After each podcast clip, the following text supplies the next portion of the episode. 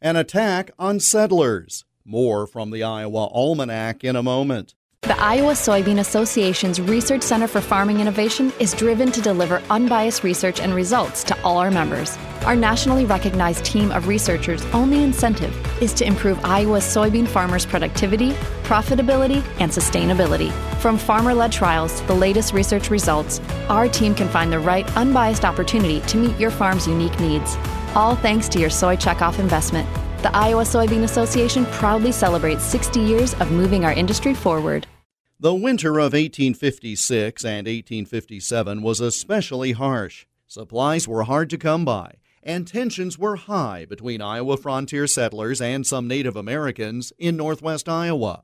The federal government had set up a reservation along the Iowa Minnesota border pursuant to terms of a treaty.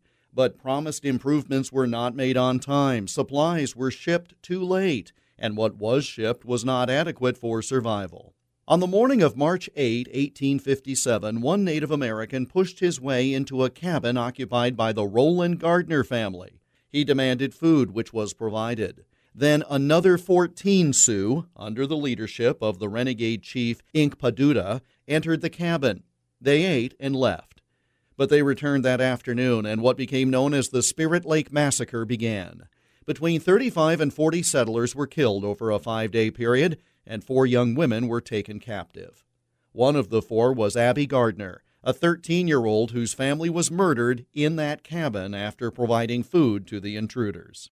The renegade chief, Inkpaduta, was never found, but the killing spree he organized, the last Native American attack on settlers in Iowa, began on this date in 1857. And that's Iowa Almanac for March 8th.